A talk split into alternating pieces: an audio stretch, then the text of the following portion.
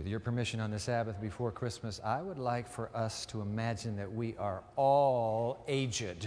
All right, all of us. I realize that none of us thinks of himself or herself as aged, but I mean, doesn't it just frost you? When you do those, uh, those surveys and they ask for that demographic information right at the end, they always save it till the end, and they want your age. So 1 to 18, there's a little box, 1 to 18. 19 to 30, there's another box.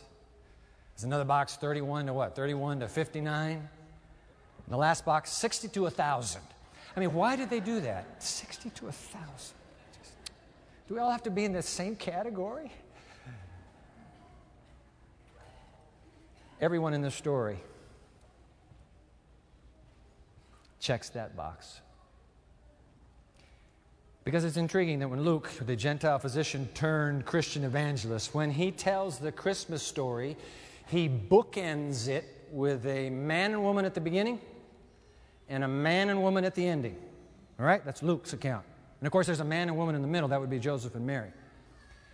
But the man and woman at the beginning and the man and woman at the ending turns out all four of them are elderly. All four of them. And perhaps not so surprisingly, all four of them are devout and righteous. Now, look, we know the man and woman at the beginning Zechariah and uh, Elizabeth, the elderly, surprised parents of the little baby they named John. We know, know him as John the Baptist. But the man and woman at the ending, we don't know much about them. They're not a husband and wife, by the way, Simeon and Anna. Elderly, also surprised over the birth of a baby, different baby, the Christmas baby. Two bookends to remind us that Christmas is especially good news for the aged. And we are all pretending to be the aged today. Title of this Christmas homily How Much Longer? Waiting for the consolation of Christmas. Let's pray. Oh God, how much longer? If time goes on long enough, we will all be aged and gone. May this forgotten passage of the Christmas narrative speak to our hearts, we pray, in Jesus' name. Amen. Because it's forgotten, we might as well look it up together. This, the most neglected of the Christmas story, this is it right here. Luke 2 picks up right where our scripture reading ended a moment ago. The Gospel of Luke. Those of you uh, watching live streaming right now, pull out your Bible with us, please. The Christmas story.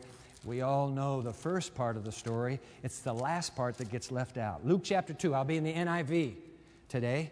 You didn't bring a Bible, grab the Pew Bible. This is a narrative you want to follow. If the Pew Bible is in front of you, page 690 in the Pew Bible. Let's begin.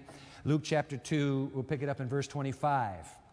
Now there was a man in Jerusalem called Simeon who was righteous and devout. He was waiting for the consolation of Israel, and the Holy Spirit was on him. It had been revealed to him by the Holy Spirit that he would not die before he had seen the Lord's Messiah. And every time I read this story, I say, Oh God, could you just, could you reveal that to me? Simeon is not a prophet. He's not some special super duper agent of God. He's the common man. God, couldn't you let me know?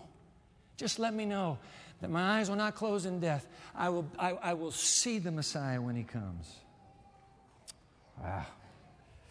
Verse 27. So one day, one day, moved by the Spirit, Simeon went into the temple courts. Something strange is happening inside of me. Just, I just got to get to the temple. I got to get to the temple. There's just a sense of urgency. So he goes to the temple courts, Herod's great, magnificent edifice.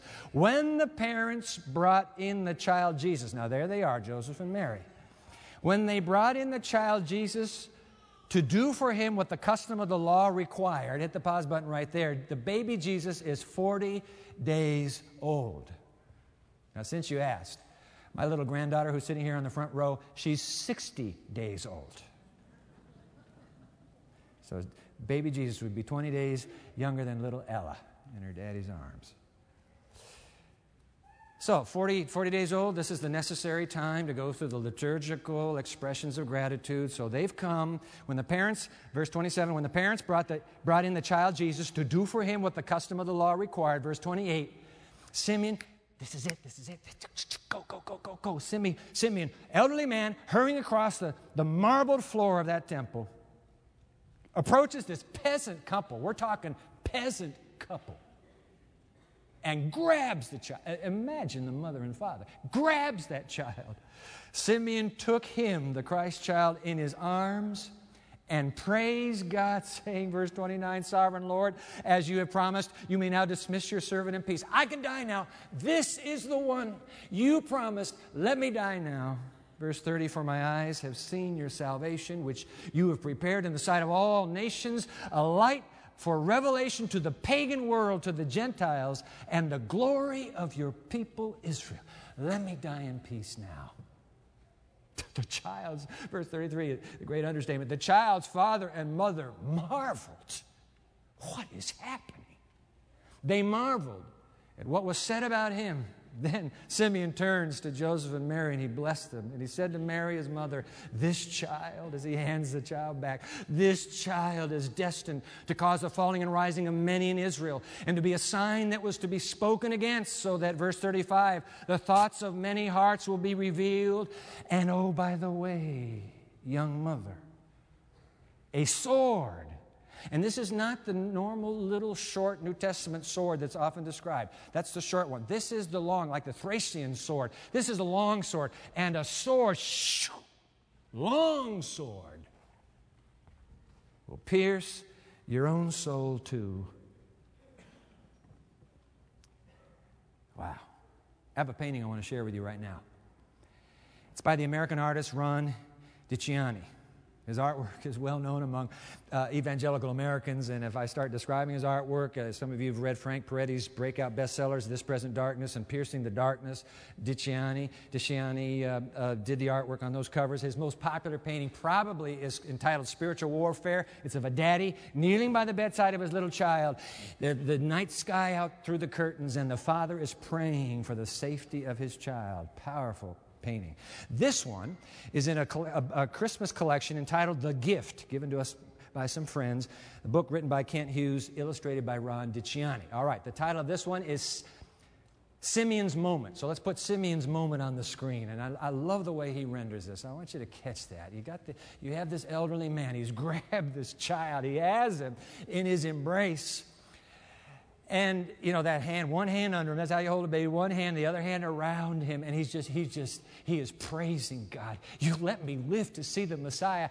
So that uh, uh, places the star, the star of divinity, right over the baby, emanating out of the baby, you see.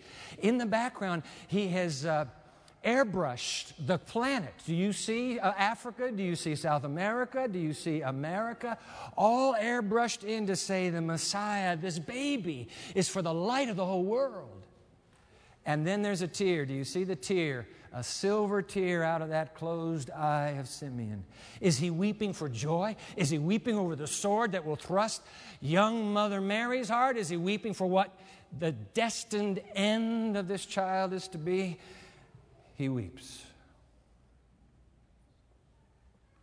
Holding in his hands none other than the God of the universe made flesh. I mean, you, can't, you cannot comprehend what is coursing through that elderly heart. I got, I made it. I made it till he came. And if that were not enough, another elderly hurries into this drama. Here she comes.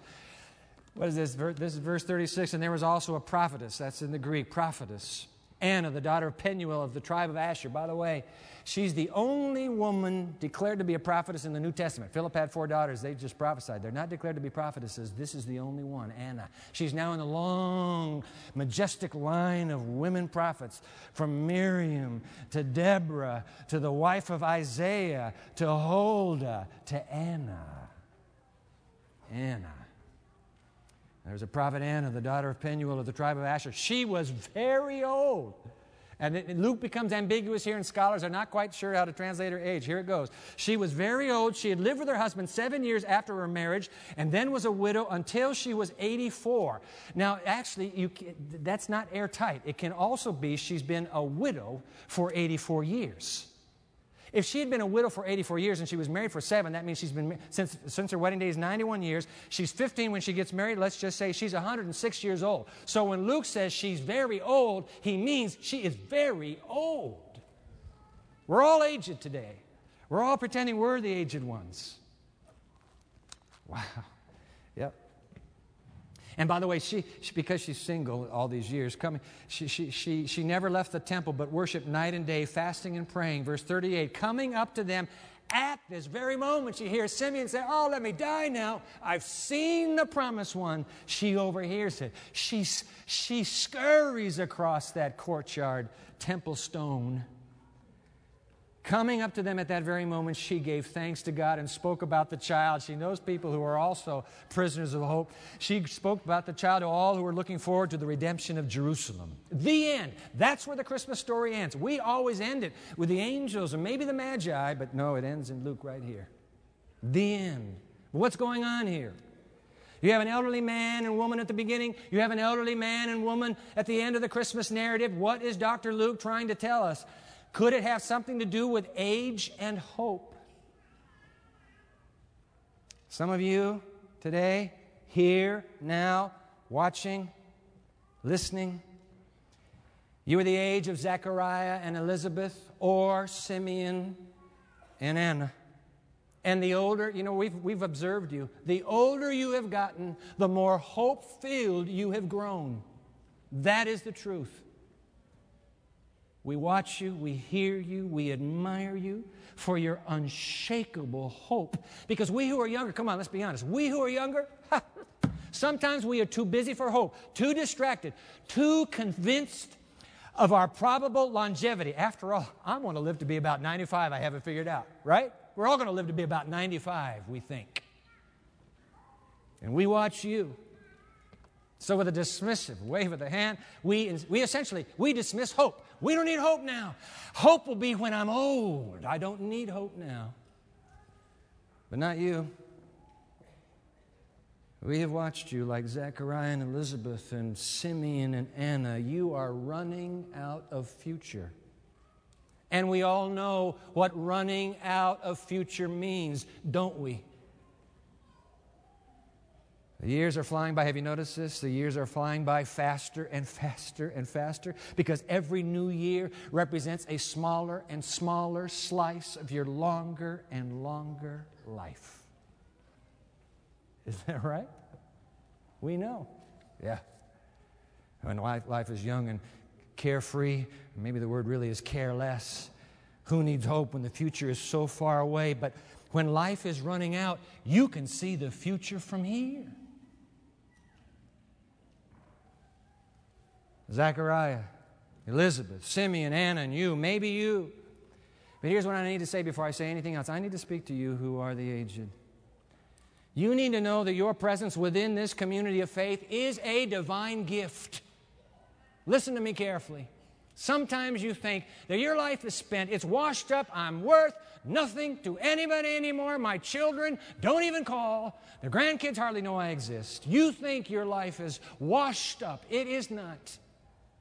When you come around us, this community of faith truly is blessed. In the Sabbath school classes where you speak out your hope, in the prayer circles where you pray of your hope, in the little house where you live out your hope, you are a blessing to us. You are God's gift to us, and your life is not meaningless.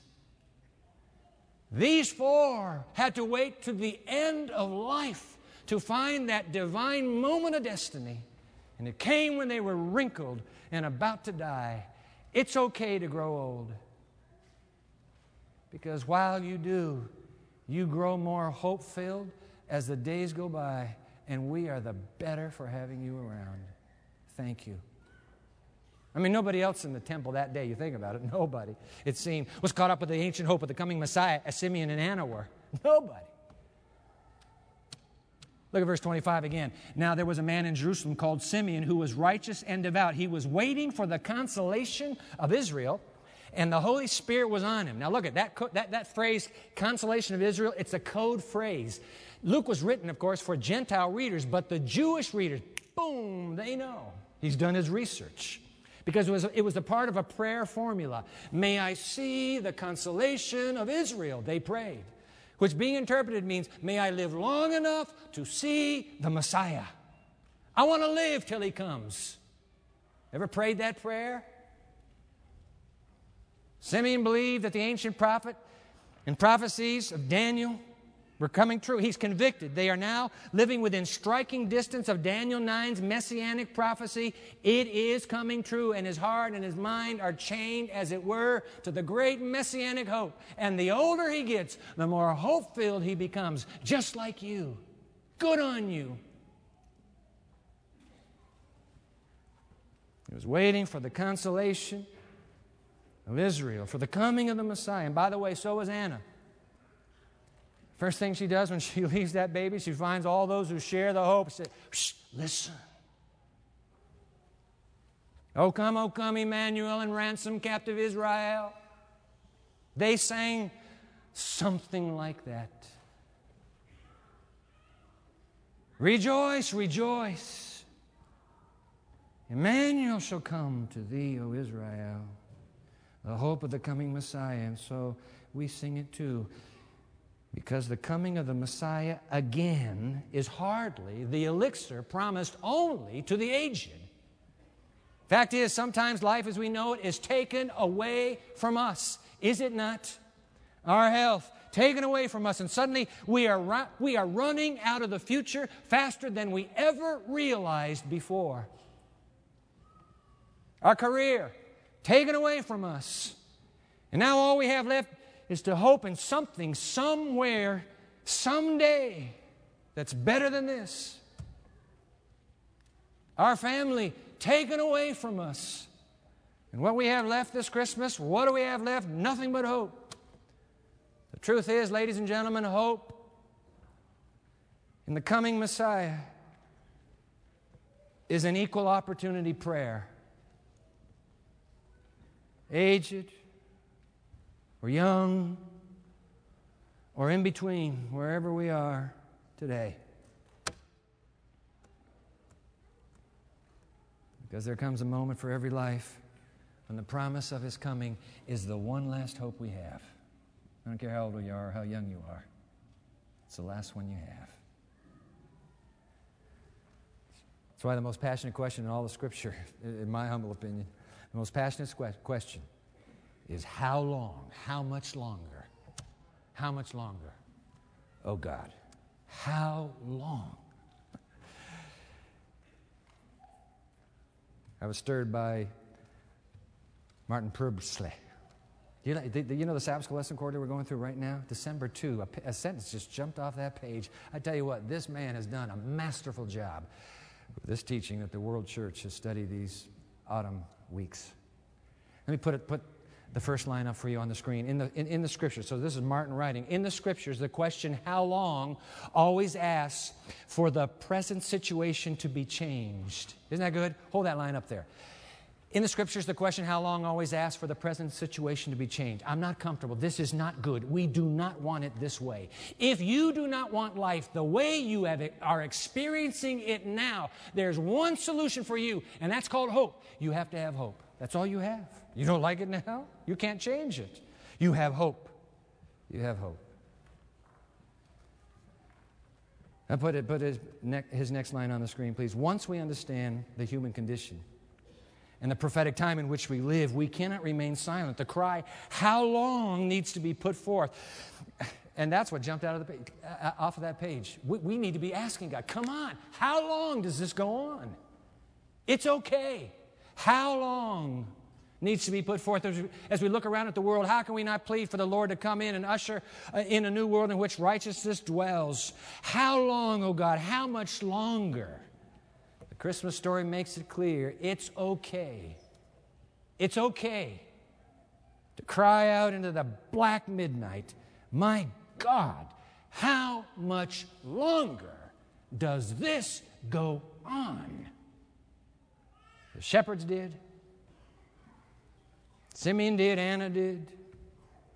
When you're desperate for the present situation to be changed, it's the most appropriate cry there is. How long? Prisoners of hope, that's what we are. Hope in what? No, no, no, no. Let me end with this. Hope in who? Hope in whom? Because Simeon is waiting for the consolation of Israel. And by the way, that should be capitalized. It's a name for the Messiah. The Greek word can be translated consolation or comfort. It's the same identical word, consolation, comfort. Paul, in fact, will translate it comfort. Look at this. End with this text, 2 Corinthians chapter 1, verse 5. For just as we share abundantly in the sufferings of Christ, some of you are suffering today and you are crying out, My God, how much longer does this go on? For just as we share abundantly in the sufferings of Christ, so also our comfort, same word, our consolation, abounds through Christ. Simeon was waiting for the only one who could bring divine comfort to that dark night. Christ, our comforter, Christ, our consolation, Christ, the coming one. Ladies and gentlemen, therein lies our hope this Christmas. Amen. Amen. I want you to, I want you to close your eyes and just for a moment contemplate the coming of the Comforter, Christ the Comfort. Karen's going to sing a song. She's got a delightful team of musicians who will accompany her. It's a song that sings of the consolation of Israel incarnating into the tiny fingers and eyes of that little infant. Hallelujah, she'll sing heaven's love reaching down to save the world. Listen as she sings.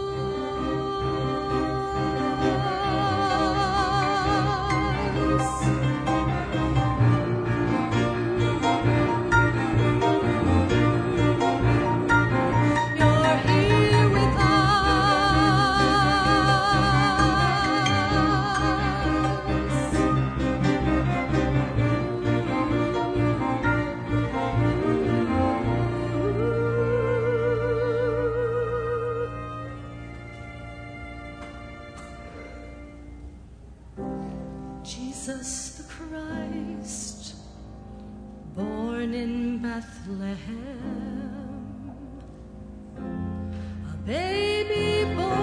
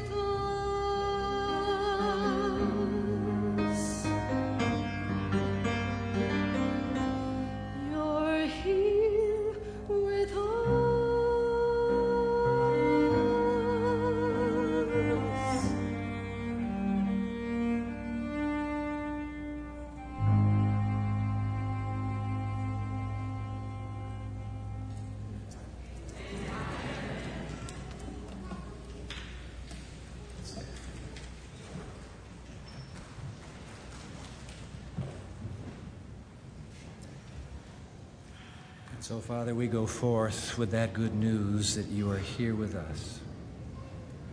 Because the Messiah came once, we have this hope that he will come again. Hold us, stay with us until he does.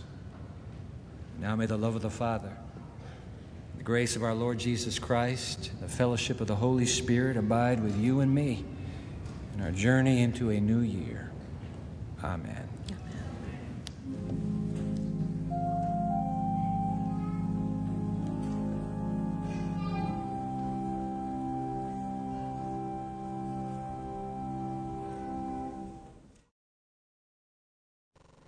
In this closing moment, I wanted to tell you what an honor it's been to have you as a part of our global television and cyberspace community throughout this year.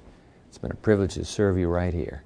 As you well know, the podcasts, the telecasts, the study guides, the books, and the literature are all offered to you free of charge, which means no cost to you. But in this year and moment, when we're celebrating God's greatest gift to the human race and the gift of the Christ child, if God's been good to you over the past 12 months, and you have some extra blessings tucked away in your heart, in your life, and you'd like to invest some of those blessings in our shared journey into the future, I'd like to invite you to make an investment by calling our toll free number. It's an easy number. You know it 1 877, two words, His Will. 1 877 His Will, where our friendly operators are waiting to serve you. If you'd rather do it on the web, in your own convenience, you can do it there. Go to www.pmchurch.tv, pmchurch.tv. You'll notice a holiday banner up in the corner. Click onto it. The simple directions are all there. No direct mail to you, no telephone calls from us. It can be for you a one stop, one time gift, or if you wish, you can repeat your generosity in the new year. So, if God has blessed you and you'd like to invest some of that blessing in our New Year mission to reach this world for the soon coming Jesus, just call our toll free number 1 877 His Will or go to our website pmchurch.tv because this much I know. We're facing an incredible and uncharted adventure ahead. The new year is going to be the most significant year you and I have lived here on this planet, period. But the good news is that we get to make the journey together, together with Christ. And so I hope you come back to this station, come back to this site every step of the way. Tell your friends about it. Let's grow this community for Christ. And until we meet back here on the television or on the web, may I wish for you a very blessed holiday. Thank you for sharing the journey.